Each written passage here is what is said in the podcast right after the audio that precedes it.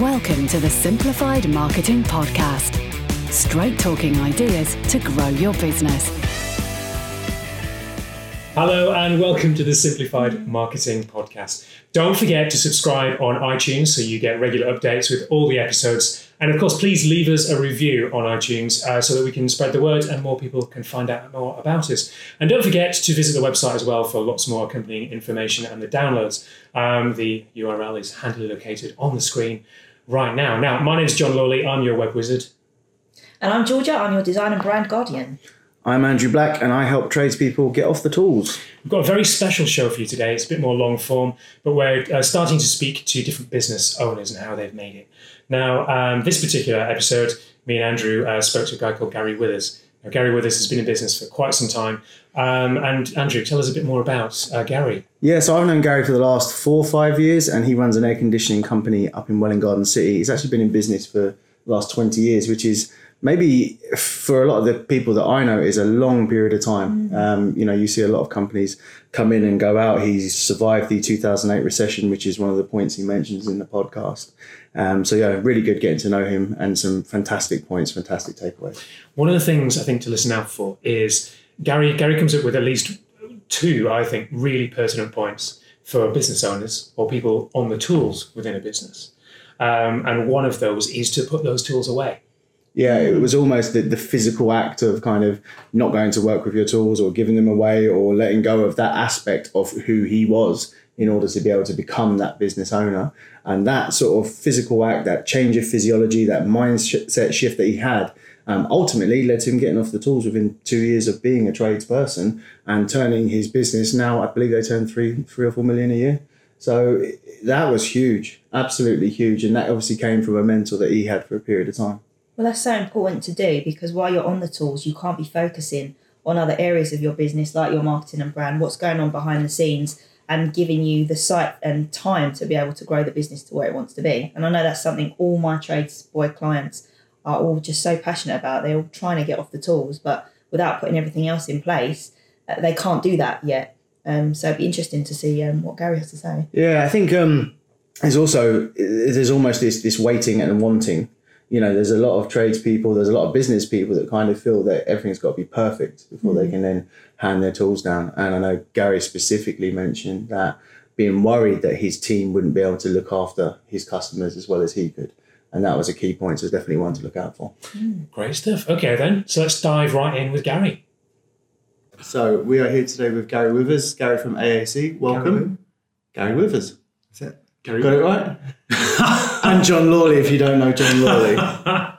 so, Gary, just to go straight into it, just tell us a little bit how it all began with you. How did your AAC journey start? Good heavens. Straight in at the deep end. Yeah, absolutely. It was quite a bizarre start, actually. Um, uh, a friend of mine who had inherited some money um, wanted to go to the franchise show. I basically took a day out of my estate agency to skive off for the day just to keep him company.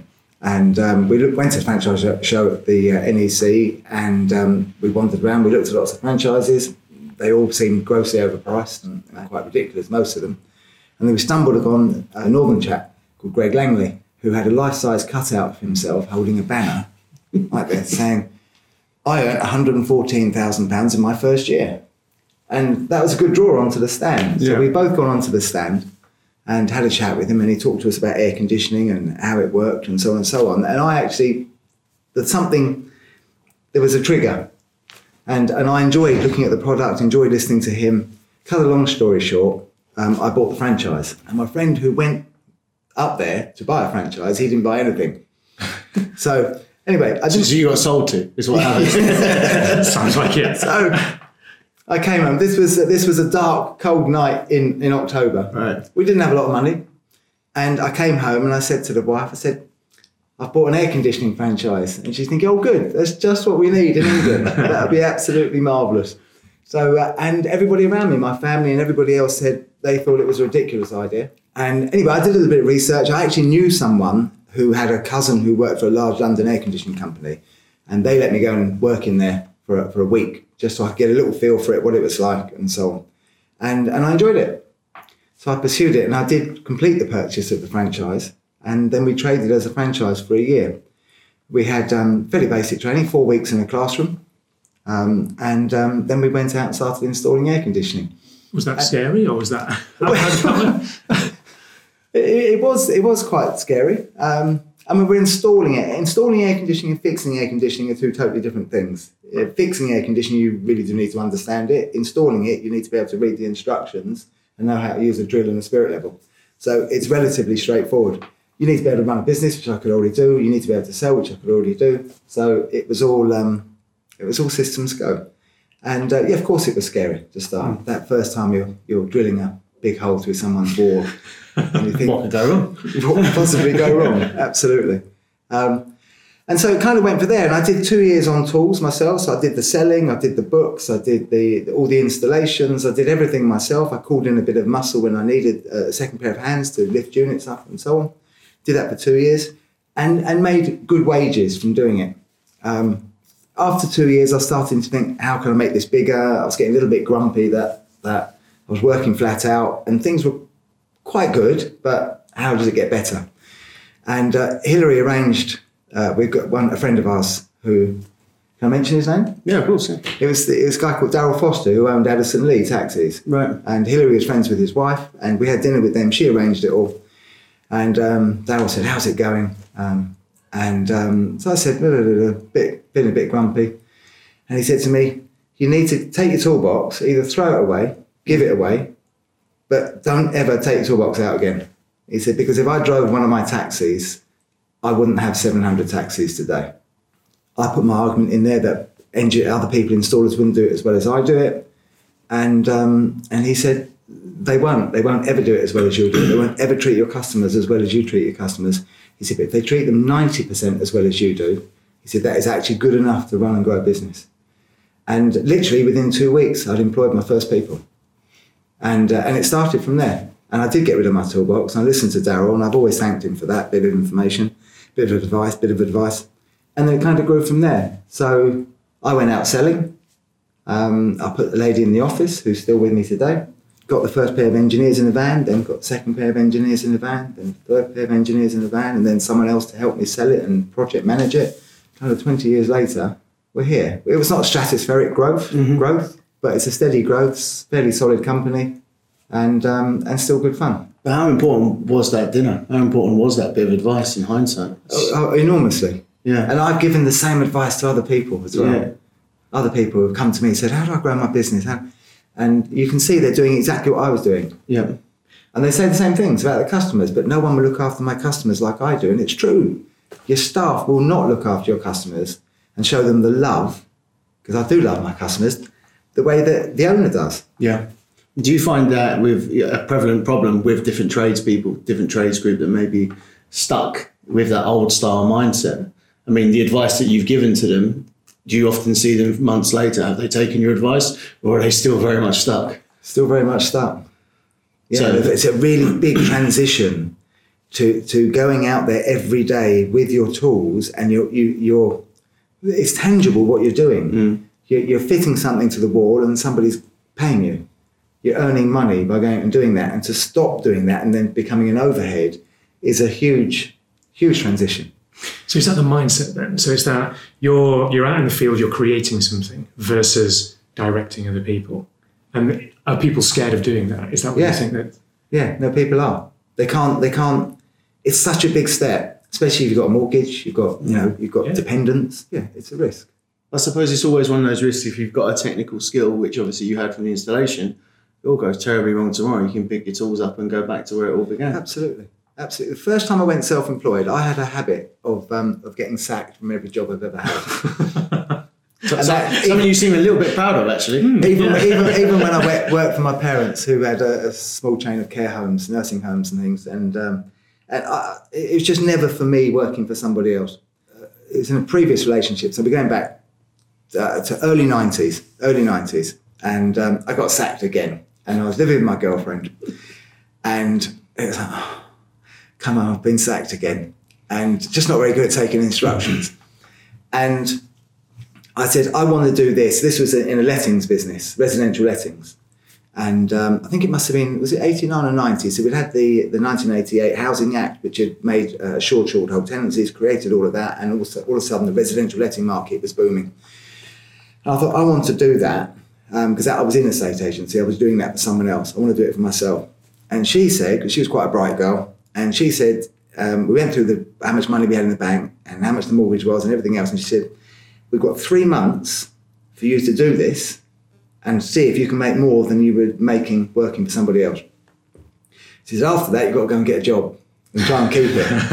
um, and um, so we did it. And, and, and week one, I made more than I made in a month working with somebody else. Brilliant.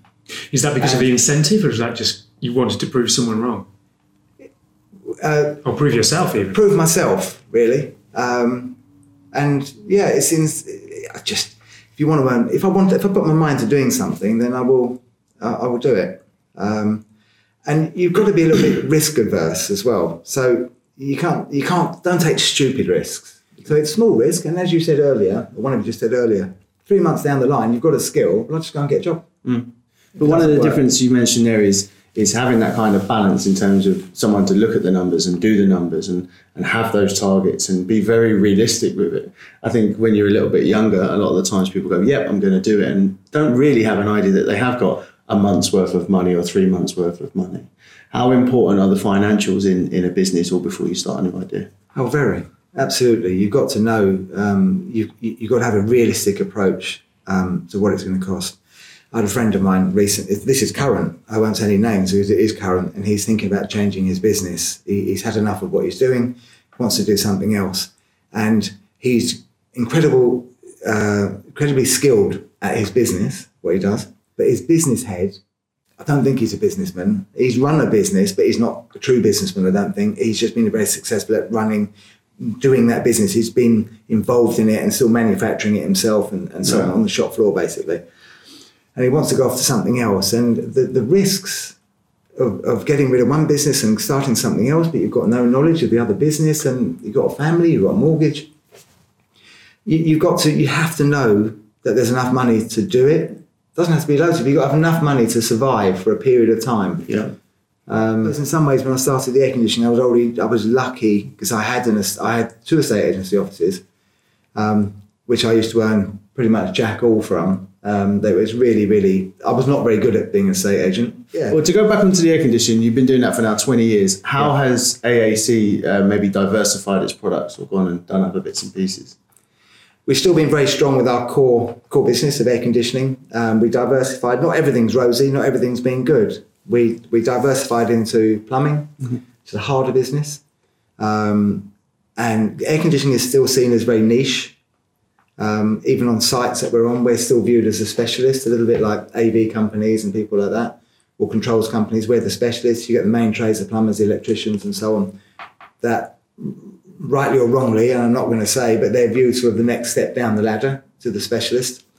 Um, so when we got into plumbing, we ended up being plumbing and heating. We ended up being a bit more mainstream, uh, which was a bit of a culture shock. Uh, and we're up against a lot of one-man bands who can be cheaper than us. Um, so it's a constant battle about price. Everybody, everyone in the nation knows a plumber. Yeah. Everyone knows an electrician, but how many people know an air conditioning contractor? They, they don't.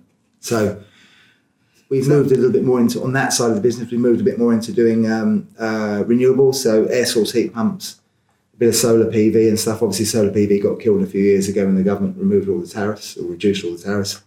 Air source heat pumps again, it's a bit niche. Um, a lot of the one man band plumbers, uh, heating engineers, I I should say, are scared by it. It is a lot more complicated than fitting a gas boiler on the wall. Yeah. So we, we do a bit of that.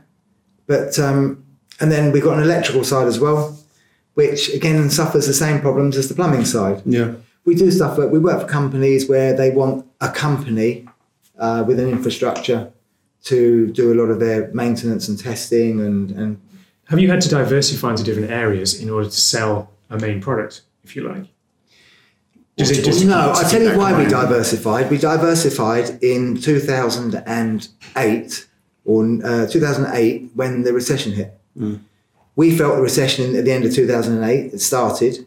We didn't, we didn't have such a thing as bad months, and then then we had a bad month. strangely, just as I completed on a brand new building, it was, it was just as I exchanged on a brand new building, we had a bad month. I thought, oh, that's odd. We had a bad month. And then we had another. And then we had years of bad months because the recession kicked in. Um, and air conditioning being a luxury product Yeah. Um, was being was the first thing to get crossed off. You got to have the elec- you got you got to have the electrics, you got to have the lights, you got to have the data, you got to have your toilets, you got to have your, your heating. The air conditioning was crossed off, so the air conditioning industry got hit really hard. I'm not saying the others didn't, but it got hit harder because it the luxury product was taken away. And although air conditioning is still seen as a niche, do you think it's a lot more um, affordable or popular these days? Definitely down south, definitely in the London areas. Definitely. Uh, we're noticing when we're based in Welwyn Garden City, um, so in Hertfordshire, and most of our work is from us down to, to the Thames. It's to the Thames by choice, really, because you're either from North London or you're from South London, and you don't like crossing over. It's just one of those things. So we basically go to the Thames. Logistically, it, it's sensible for us to stay this side of the Thames, and but most of our work is south of us down to the Thames. So it's it's a it's a London thing, particularly on the residential market, particularly on the residential market. Saying that, last year when we 2018 when it was really hot, we had a, a Ridiculous. extreme heat. Yeah, yeah. The the market for air conditioning, domestic residential air conditioning in Hertfordshire increased. It's still a tiny percentage of what we do, Right. but we are starting to do jobs around Hertfordshire. And given the competition with um, electrics and, and gas and heating, is your focus on the next couple of years to very much build that domestic market in air conditioning? Yes, definitely. We're always trying to drive that forward market. We've been in it for 20 years, so we've got a good, strong reputation, and um, uh, and it's it's built on referrals. It's built on referrals. Do you think um, you mentioned the solar panels and the renewable energy and so on? Do you think the government's doing enough to either give information to the end user or to support companies in terms of installations or tariffs or so on? No, not really. I don't think they're doing. They're, they're not doing enough. They're not doing enough. Um, the solar solar industry. Yes, I understand they had to cut the tariff, but to, to decimate it the way they've done it to destroy the industry, there's no incentive. I mean, we're installing PV. We're installing PV every week, but it's normally where planning constraints have said that there's got to be PV on a block of flats to do the um, do the landlords areas. There's got to be something. Do that. Um, you mentioned word of mouth and you mentioned referrals. Um, how important has BNI as an organisation been to you and your company? It's been very good. It's a funny story because it's eight, uh, 20, uh, where were we? 20, 19 years ago, I joined a small BNI group and it was a starter group and it's very small, 15 people or so. And we made some good money for it for two years. But it was at that point where I was getting busier. But- And I, then I left. And then four years ago, I came to Fortune, BNI Fortune. A friend of mine asked me to come along um, because obviously you get brownie points for, for bringing a visitor along. And I said, I've been to BNI, I'm not doing it. I'll come as a visitor. You buy me breakfast, everything's fine. and I, well, as you know, I joined on that day. I applied and paid at the end of the meeting. Yeah. It was it's such a good chapter. And I thought, do you know what? This is in our core area for residential air conditioning. And what can go wrong? And it hasn't. And it hasn't, no. No, it's been really, really good for us, as you know. I think we've, we've, we've put a lot into the chapter and, uh, and we've had a lot out. just just as an aside, and and obviously as someone who's who's had a lot of success in business, how because you just talked about two things there, which have been almost on an impulse. Franchise, first of all, and then I'm here. This seems good. I'm going to sign up straight away. Is how how um, how important is it to take that kind of leap of faith, if you like? Were they? I mean, they seemed like impulses the ways you've described them. Were they? First of all, but I mean, is Yeah, I mean, I you're think not afraid I mean, to try something out? There's there's some people that will do do uh, will do loads of research on things, and no, I'm not like that. And at the end of the day, let's go to BNI because that's the easiest one. It was a it's a it was a seven eight hundred quid spend. Well, the chances are I would have got one order, which would have given me that seven eight hundred quid back. The chances are I would have done that one Yeah. or two orders, and so it wasn't a big risk. It was my time, committing my time to That's going every Tuesday morning and then doing all of that. That was the risk. It was, it's, it's not a big decision. Not a big. de- The franchise was a bit of a different one because we didn't, you know, money was a lot tighter, and I'd only gone to keep my pal company for the day to the franchise show. I hadn't gone with any intention of buying anything. It was just to keep him company, and um, so that was that was that was met with uh, a lot more resistance to me joining than me joining BNI uh, by the family, Fair and by the wife, and so on. So Fair enough, but that, the, that the impulse, yes, it's taking, a, sometimes taking a chance. yeah. I, I the, when I met this fellow, as I said to you, Greg Langley, he said he talked about mar- I quizzed him about margins and how long things took and everything else, and he said, "Look, could you could you install that on the wall and put pipe work like that and do that?" I'm thinking, oh, I could do that. Um, and then he talked about margins and everything, and I then went away and confirmed those margins myself and did my own inquiries. Obviously, they weren't extensive. I spoke to a few people, and obviously I, I got a bit of help from this from this large London company where I knew I, I was introduced to my pal of mine's cousin, and um, and he confirmed those margins. I then spoke to some of his project managers, and they kind of confirmed the margins. And I'm thinking, they sound like quite good margins to me. Good work. And it doesn't look that difficult. And I know my network was already quite big. My personal network was quite big, having been in a state agency for 10 years, I think, at that stage. But the franchise was quite cheap also, so that made it a little bit easier. So lower. A lot of the franchises there were, was pay us £60,000, and if you work really hard, you can earn £30,000. Yeah. Didn't seem to make a lot of sense. At that time, the franchise was £14,000 because it was a new franchise, and he just wanted to get franchisees in. The, um, the commission you give them, Right. another words, royalties, Yeah. they were higher than some of the other companies because the initial capital outlay was lower.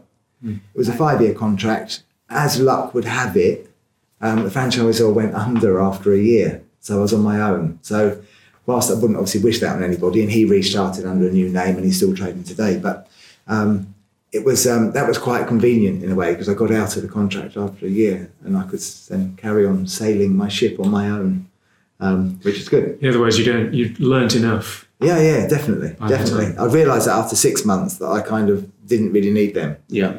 and then you think, Ooh, I've got another four and a half years of paying them the percentage of my turnover. But um, so there is a bit of luck involved, obviously. I kind of think I know the answer to this question already, but I want everyone else to know: is who are the worst trades to work with? Oh, plumbers. That was really quick as well. okay, you got sort of an emotional response to that as well. uh, so, you, when you work with these guys on some of the private projects that you do, what are your major frustrations with some of the one-man bands or two-man bands, whether it's just plumbing or just across the board? A- across the board is communication. Communication with, with one man bands is, is tragic most of the time. Most of the time. Particularly plumbers. Plumbers do seem to be the worst out of the bunch for some reason. I don't know why. Electricians are, are okay. Yeah, But all of the trades, you know, the carpenters and the roofers and everybody else, if it is a one man band, uh, the biggest problem is, is communication and communication. and then followed by communication. yeah, yeah, yeah. Oh well, look, a little um, quick fire round here. So, Italy or Spain? Prefer Spain, Tea or coffee? coffee. Football or rugby? Oh, don't like either. Labour or Conservative? Mm, conservative. Plumbers or electricians? Electricians. Blondes or brunettes? Oh, blondes. Red or white wine? White currently. And Bentleys or Rolls Royce? Um, Rolls Royce. Rolls Royce. Is, is that right? so your next car? That's the target. I'd, I'd love a Rolls Royce one day. okay, so just to go on to something that you spoke about being Can I talk about Rolls Royces? You can, of course, can. Yeah. Momentarily. Go for it. when I was at school, I had a friend whose dad was was was wealthy and proper East End hard lad, Cockney. And um, in 1976, he bought a brand new white Rolls Royce, P Reg. I remember it. And um, and he we went out in it one day. He was dropping me home from his from his house, and that was it. And having the spirit of ecstasy, ex- spirit of ecstasy at the end of the bonnet, going as as you go around the corners, thinking I have to have one of these. And that was when I fell in love with Rolls Royces. And I love them till today. Isn't it funny how all the memories, there's always some sort of like an emotional trigger. Yeah. And it kind of drives a lot of the things we do, our choices we make, ambitions that we have. So that was it, Rolls Yeah, Royce. no, absolutely. Well, look, just to go back to a presentation you did at BNI a little while ago, um, you do quite a lot of work with Cherry Lodge at the moment. So do you just Yes. want to talk about your involvement with that charity? Yeah, so Cherry, Cherry Lodge Cancer Care in Union Street in Barnet, um, small, very small cancer charity that um, provide a lovely caring service to people who've been diagnosed with any form of cancer, to them, to their families, to their carers, whoever. Um, but it is a very small charity. As you know, I was diagnosed, God, I was diagnosed five years ago with prostate cancer.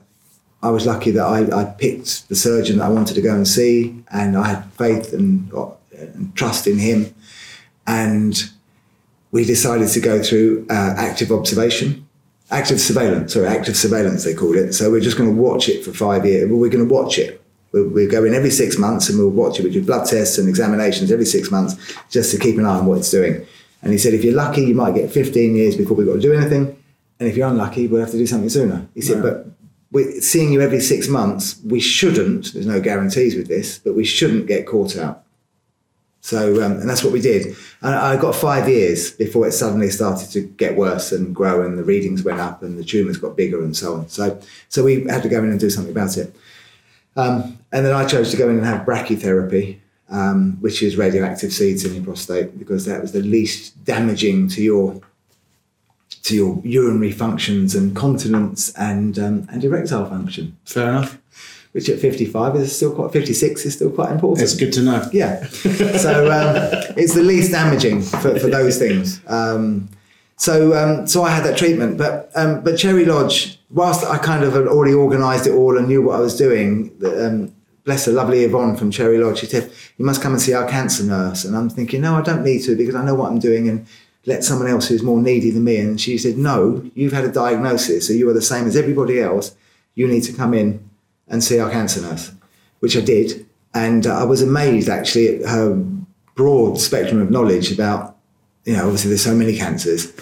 Prostate cancer is all right, it's probably one of the more common ones. Um, it was, I had a really, really interesting hour with her, and she was so nice Yeah. and calming and reassuring. And she liked the choices I'd made, and um, she felt they were the right choices.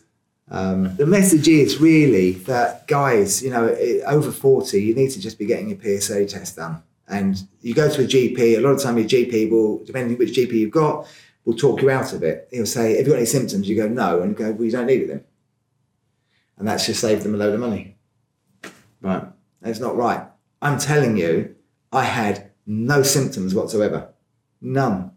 Get over it. Get over the embarrassment. Go and get a PSA test done. And uh, if you can get a little um, little examination done as well, I'd recommend it as well. And part of the support of Cherry Lodge, you're running the London Marathon. Yeah. Oh God. Yeah. I am. yeah. When does training start, or how ready are you? Well, I'm I'm I'm all right. I can run a half marathon, but I've um, just suffering a little bit of pain at the moment, trying to get rid of that. We're formally starting training uh, beginning of January, and it's a 16 week program, and then it's hard 16 weeks. Right. Hard, hard 16 weeks. To get Christmas out of the way first. Because the thought I can run a half marathon, that's fine. When you get to the end, you're knackered. Yeah. And then the thought of turning around and running back to the beginning is about as alien as anything could possibly be. Because you're like, you think, oh, thank God we're at the end. And now I think you've got to run back the same distance. So if people um, know you or want to support um, Cherry Lodge Cancer, how can they support you? Oh, that'd be marvelous. Um, so we have a Virgin Money, uh, a Virgin Money giving page, Yep. um, and um, they need a link. Or they do they search me? We will don't have a know. link. So Yeah. when this information goes out, when the show goes out, we'll make sure that everybody's got access to the link. But if you can support Gary and support um, Cherry Lodge Cancer Care, it would be huge, absolutely huge. I think you said something quite um, pertinent on Tuesday, which was everyone comes up to you says, do you, do you want a drink? I'll buy you a drink and so on. But where could they put that money? Yeah, no, absolutely. They don't bat an eyelid paying a fiver for a beer, but I'd rather not have the beer or the three quid for the coffee. I'd rather it went into um, into my funds. Um, that'd be really, really helpful. Fantastic. There's a five thousand pound target. Personally, £5,000 think we'll target. Smash it. Hopefully, yeah, we're only just into it. Only It's only been up for a couple of weeks now. We're just under a grand at the moment. Brilliant. But um, yeah, so I'm, I'm hopeful. I'm going to hit all of my suppliers, air conditioning suppliers, plumbing suppliers, Right, electrical then. suppliers. Yeah, make them. Yeah, let's see how much the plumbing suppliers give. But um, yeah, they won't be on the end of the phone, will they? You won't be able to get hold of them, apparently. Communication. so yeah, I've got to, I've got to nail the whole world, and um, uh, I've got to nail the whole world for um, for some sponsorship, A little bit of contribution. So- Brilliant.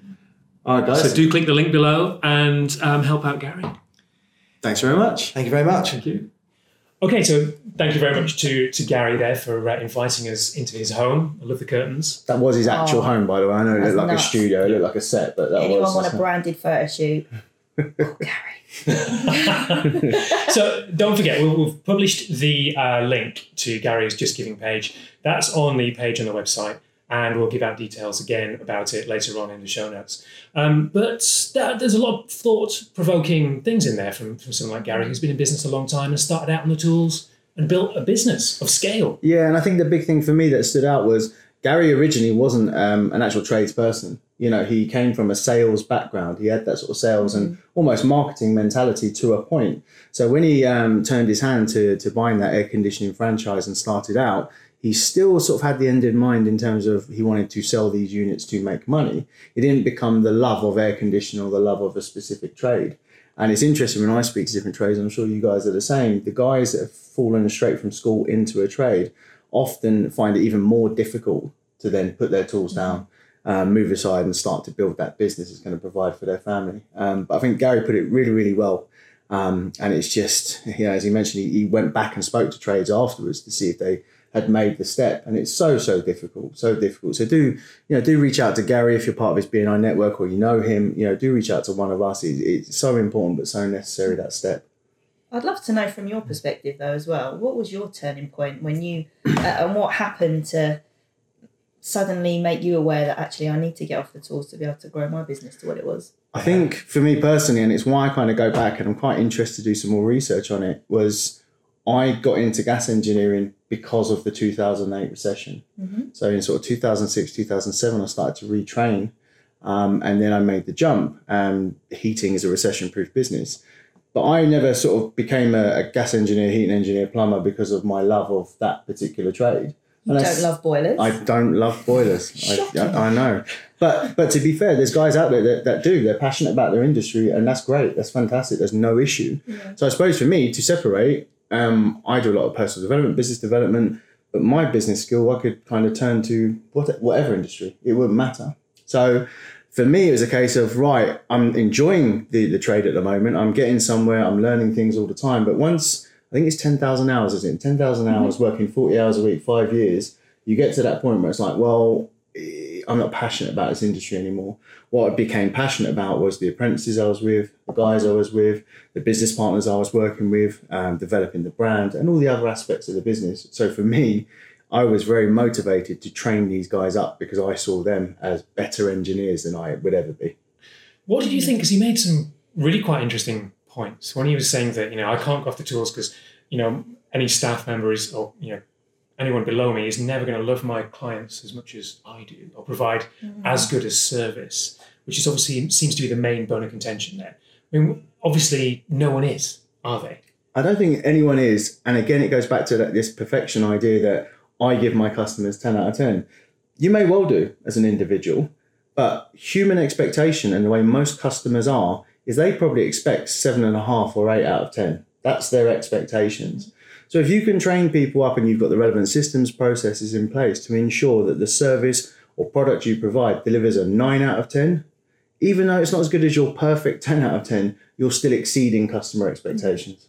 And I guess that comes from not only leading by example, but using people like yourself and coaches because even though you could be great at doing whatever skill it is, carpentry, plumbing, etc., training other people isn't necessarily a skill everybody has. And to be able to help implement that um, to a wide range of um, ages, different skill sets of people that are coming into your business, like to get some help to do that as well can be something that can be a real game changer, I guess. And, and we saw that with Marvel. You know, we saw a different sort of generation of engineers that would love the job but didn't really enjoy taking the apprentices out, Yeah. or enjoyed taking the apprentices out but actually weren't letting them do anything. Mm. So it's about being very realistic with your own skill set and the skill set of the individuals you've got working with them. Otherwise, people just won't develop, and then they'll get unhappy, and then they'll leave.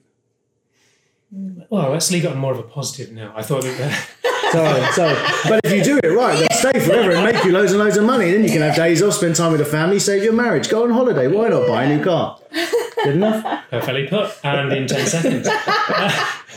um, thank you very much for watching. Don't forget to check out all the show notes at marketingsimplified.co.uk, and we'll see or you can hear us next time. That's all for this time. But don't worry, we'll be back with more soon. Stay tuned for new episodes at marketingsimplified.co.uk.